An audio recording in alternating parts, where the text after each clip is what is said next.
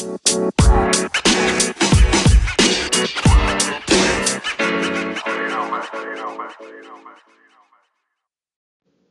guys, I'm Jared Toy, and I'm your host of the Mental Minute Podcast.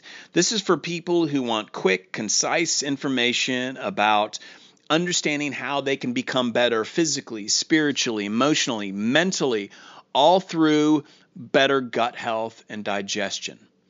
I try to do this every day, so make sure you guys come back often, add it to your favorites, subscribe, share it with friends, rate and review it on iTunes, whatever you need to do to help me spread the good word of better gut health.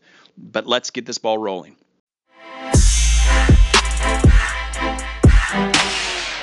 Appreciate you tuning in for this episode of the Mental Minute. Today I'm going to be talking about the term postbiotics and help you give a better understanding of why some supplements work in your body and some supplements don't. Now, you've heard me talk about probiotics. You've heard me talk about prebiotics, which are essentially foods that the probiotics feed off of. But what are postbiotics? Postbiotics are simply those chemical transactions that allow your bodies to do certain things. Improve brain activity, increase your metabolism, strengthen your immune system. And that's done through postbiotics. So let's say that you take a fish oil, which is the key. In order for your body to use utilize the fish oil, it has to find the lock within the body.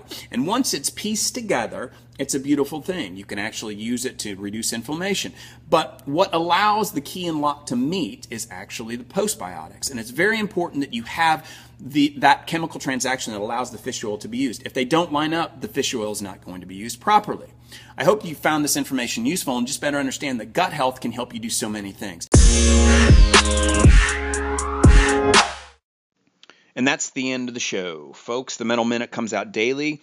If you have any questions, comments, concerns, and you want to get a hold of me, send me an email at jaredspropops at gmail.com, or you can always hit me up at Twitter at jaredtoy. But before we go, let me ask you a favor and just subscribe to the podcast. That would be the coolest thing ever. So until we talk again, take care and better gut health to you.